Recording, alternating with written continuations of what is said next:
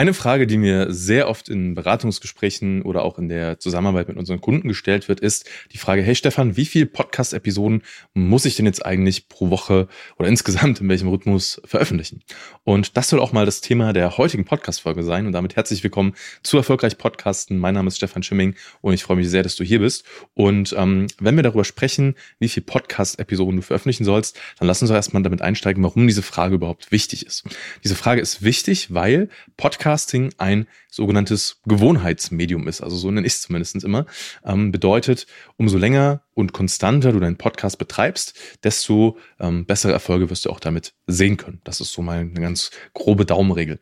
Warum ist das so? Naja, Podcast ist ein Medium, wenn man sich das mal vergleicht, zum Beispiel mit äh, Social-Media-Kanälen wie Instagram oder Facebook oder jetzt auch TikTok aktuell, ähm, das über die letzten Jahre nicht eine oder keine riesige Veränderung erfahren hat. Das heißt, es ist im Vergleich zu anderen Plattformen, egal ob das die gerade genannten sind oder andere, ähm, relativ konstant. In der gleichen Zeit, wo ähm, oder seitdem es Podcasting gibt, äh, haben wir sehr, sehr viele Podcast-Plattformen kommen und gehen sehen. Und Podcasting ist eigentlich immer relativ konstant geblieben mit ähm, sehr, sehr ähnlichen Konzept.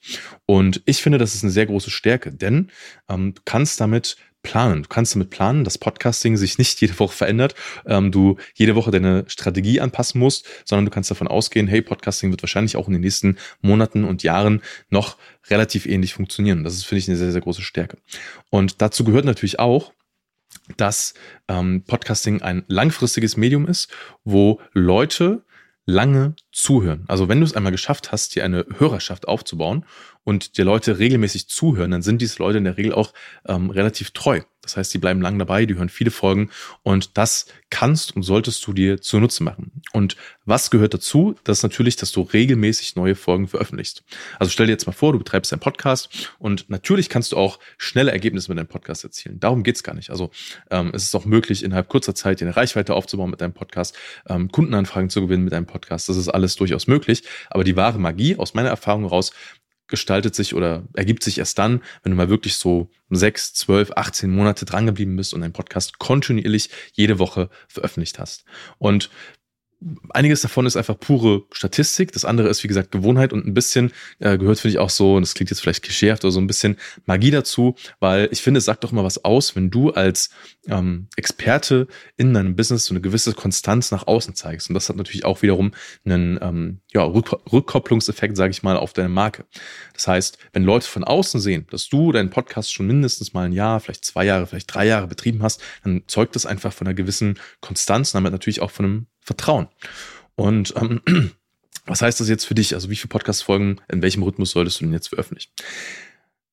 Aus meiner Erfahrung heraus macht es Sinn, und das empfehlen wir auch unseren Kunden immer, dass du mal mindestens für den Start so eine Folge pro Woche veröffentlichst. Das ist, finde ich, so, gerade für den Start, so der ideale Rhythmus für deinen Podcast. Warum? Naja, einmal, weil du dir dann halt angewöhnst, wirklich einmal die Woche ähm, neue Inhalte zu veröffentlichen. Das äh, sorgt quasi dafür, dass du immer am Ball bleibst, dass du, dass du dran bleibst und äh, dass das Ganze für dich auch frisch bleibt. Wenn du jetzt beispielsweise alle zwei Wochen nur was veröffentlichst, was durchaus auch legitim ist, was man auch mal überlegen kann, ähm, ist das schon nicht mehr ganz so dieser, dieser natürliche Rhythmus. Also ich finde persönlich, wenn ich weiß, hey, jede, äh, jede Woche, zum Beispiel am Donnerstag, erscheint eine neue Podcast-Folge, dann bleibt das Ganze bei mir immer frisch im Kopf. Ich setze mich damit auseinander ähm, und äh, ja, weiß dann einfach, dass ich Inhalte zu produzieren habe. Und das ist für mich aus der Erstellerseite natürlich ähm, sehr sinnvoll, aber natürlich auch für meine Hörer und Hörerinnen. Also wenn du das hier gerade hörst, ähm, dann ist es natürlich auch für, für deinen Podcast, den du vielleicht schon gestartet hast oder vielleicht noch starten wirst, ähm, und für deine Hörer und Hörerinnen ein sehr großer Mehrwert, wenn die halt wissen, hey, äh, ich kann die Uhr danach stellen, jede Woche an einem bestimmten Tag zu einer bestimmten Uhrzeit kommt mal mindestens eine neue Folge raus. Also das ist mal so äh, die Baseline, die da sein sollte. Jetzt kann man natürlich auch das Ganze erhöhen. Das heißt, wenn du sagst, hey, ich will da wirklich all in gehen und äh, mehr Folgen veröffentlichen, dann go for it. Ne? Also es gibt da, finde ich, so einen, so einen Sweet Spot, den haben wir auch gesehen. Ähm, es gibt auf jeden Fall nochmal eine Veränderung in deinem Wachstum, wenn du zwei Folgen die Woche veröffentlichst. Das sieht man dann schon. Ähm, das ist quasi nicht nur linear, sondern ähm, in der Regel ist es dann so, dass der Podcast dann äh, dadurch noch schneller wächst. Ähm, es ist aber auch so, und das sagen wir unseren Kunden auch immer, äh, sehr, sehr offen und ehrlich, du solltest halt einen Rhythmus wählen, den du auch wirklich langfristig einhalten kannst. Ja? Also es bringt dir mehr was, wenn du eine Folge pro Woche veröffentlichst und das wirklich mal durchziehst, als wenn du sagst, hey, ich äh, fange jetzt an mit zwei, drei Folgen die Woche und dann hältst du das zwei Monate durch und dann kannst du nicht mehr oder fallen keine Ideen mehr ein ähm, oder, oder, oder und dann brichst du diesen Rhythmus ab. Also ich würde dir empfehlen, überleg dir wirklich gut, was ist ein Rhythmus, den du dir zutraust, den du auch wirklich mal für, ein, äh, für eine gute Zeit einhalten kannst und halt dich dann daran. Denn, um das nochmal zusammenzufassen, Podcasting ist ein Gewohnheitsmedium und ähm, deine Hörer und Hörerinnen gewöhnen sich einfach daran, dass neue Inhalte von dir kommen. Und das erzeugt, wie gesagt, Vertrauen und äh, so eine gewisse Gewohnheit. Und dann hören die Leute einfach Minuten, Stunden lang zu. Es baut sich eine Vertrauensebene auf.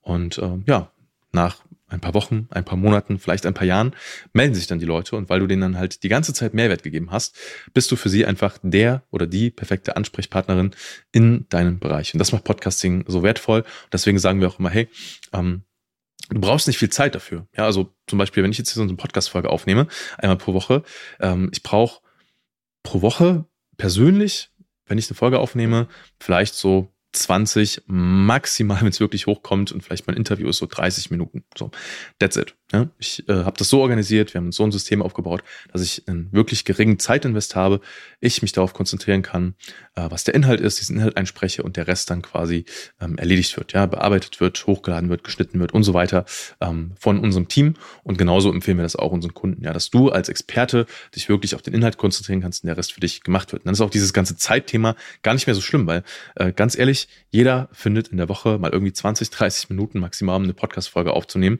Ähm, und umso öfter du das machst, desto geübter wirst du natürlich auch daran. Ja, das ist der nächste Punkt.